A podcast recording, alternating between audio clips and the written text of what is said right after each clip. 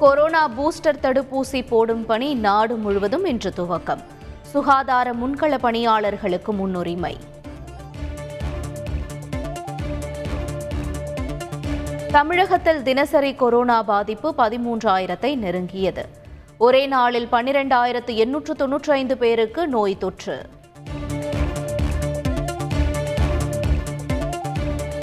சென்னையில் மட்டும் ஆறாயிரத்து நூற்று எண்பத்தாறு பேருக்கு கொரோனா பாதிப்பு.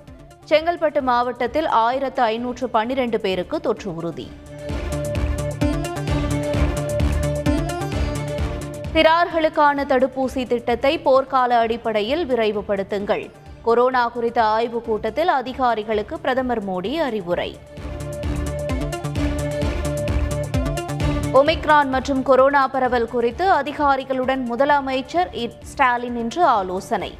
புதிய கட்டுப்பாடுகள் வெளியாக வாய்ப்பு. கொரோனா தொற்று அதிகம் உள்ள மாநிலங்களுடன் மத்திய சுகாதார அமைச்சர் இன்று ஆலோசனை. மாநில சுகாதார அமைச்சர்கள் மற்றும் அதிகாரிகள் பங்கேற்பார்கள் என தகவல்.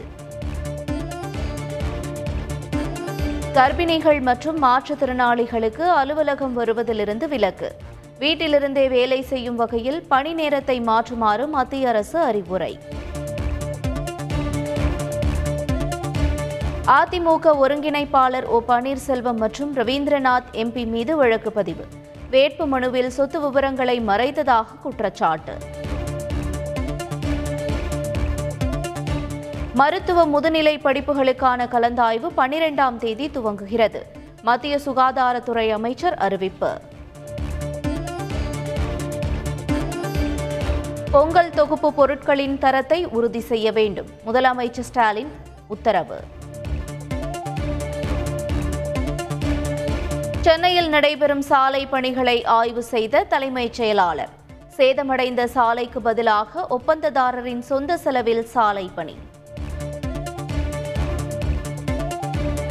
பஞ்சாபில் பிரதமர் நரேந்திர மோடியின் பாதுகாப்பு மீறப்பட்டது தொடர்பான வழக்கு. உச்சநீதிமன்றத்தில் இன்று விசாரணை. சபரிமலையில் நீண்ட வரிசையில் காத்திருக்கும் பக்தர்கள். மகர ஜோதிக்கு ஒன்றரை லட்சம் பேர் வருவார்கள் என எதிர்பார்ப்பு. மலையாள நடிகர் திலீப் மீது மேலும் ஒரு வழக்கு பதிவு. பாலியல் வழக்கின் விசாரணை அதிகாரிகளை கொல்ல முயன்றதாக குற்றச்சாட்டு. இஸ்லாமிய பெண்களை இழிவுபடுத்தும் செயலியை உருவாக்கியவர் கைது.